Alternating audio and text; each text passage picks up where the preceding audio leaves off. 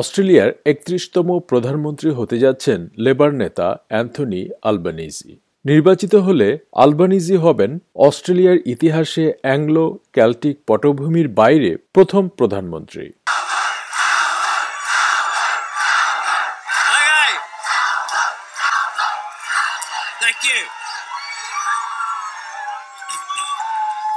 Tonight, the Australian people have voted for change. I am humbled by this victory, and I'm honoured to be given the opportunity to serve as the 31st Prime Minister of Australia.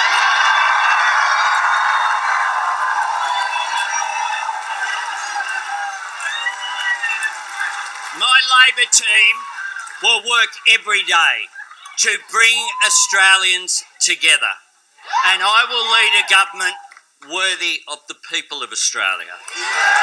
A government as courageous and hardworking and caring as the Australian people are themselves. এদিকে আলবানিজিকে অভিনন্দন জানিয়ে পরাজয় স্বীকার করে নিয়েছেন Scott Morrison এবং পার্টির নেতার পদ থেকেও পদত্যাগের ঘোষণা দিয়েছেন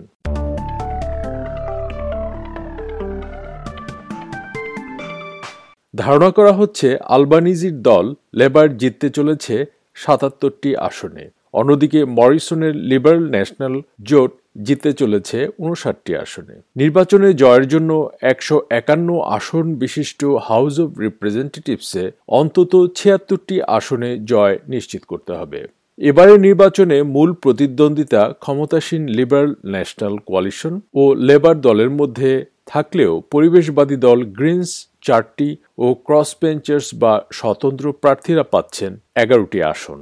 তবে এ প্রতিবেদন লেখা পর্যন্ত অস্ট্রেলিয়ান ইলেকট্রাল কমিশন আনুষ্ঠানিকভাবে যে ফলাফল ঘোষণা করেছে, তাতে লেবার তিয়াত্তরটি এবং কোয়ালিশন একান্নটি আসনে জিতেছে। ইটালিয়ান আইরিশ বংশোদ্ভূত মিস্টার আলবানিজি সমর্থকদের উদ্দেশ্যে বলেন, এই জয় অস্ট্রেলিয়া সম্পর্কে অনেক কিছু বলছে। We can end the climate wars.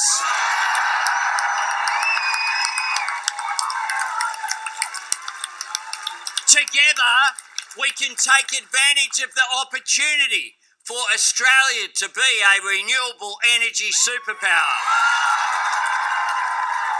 এদিকে নিজ আসনে জিতলেও দলের পরাজয় স্বীকার করে আলবানিজিকে অভিনন্দন জানিয়েছেন স্কট মরিসন দলীয় কার্যালয়ে এক ভাষণে নির্বাচনী সাফল্যের জন্য আলবানিজিকে অভিনন্দন জানিয়ে তিনি বলেন আজকের রাতটি লিবারেল ন্যাশনালদের জন্য হতাশার Tonight, it's a night of disappointment for the Liberals and Nationals, but it's an also a time for coalition members and supporters all across the country to hold their heads high. We have been a strong government.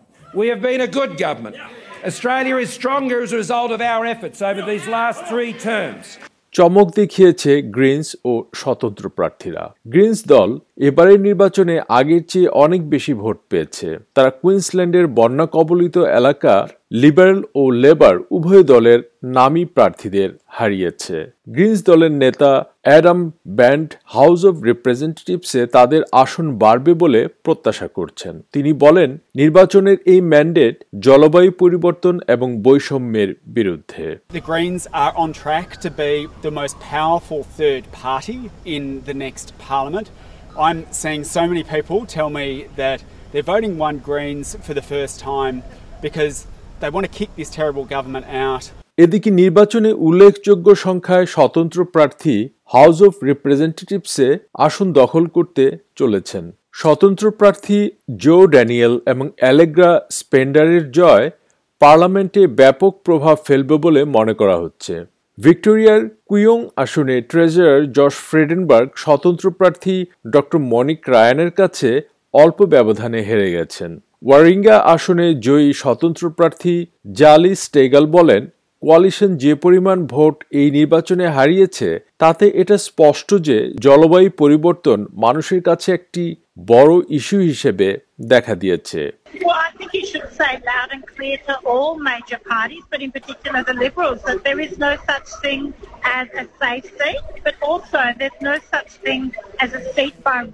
এদিকে গুরুত্বপূর্ণ প্রার্থীদের মধ্যে লেবারের Bill Shorten Jim Chalmers কোয়ালিশনের Peter Dutton, Alan Tudge ও Bernabéu Joyce জিতেছেন। নানা আলোচনার জন্ম দেয়া লিবারেল থেকে বেরিয়ে এসে ইউনাইটেড অস্ট্রেলিয়া পার্টির প্রার্থী ক্রেইগ কেলি শোচনীয়ভাবে হেরেছেন।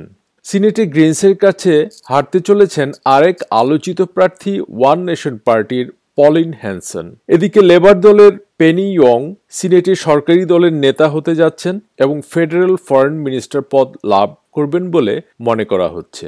তিনি বলেন, লেবারের এই জয় মানুষের মনে আশা জাগিয়েছে।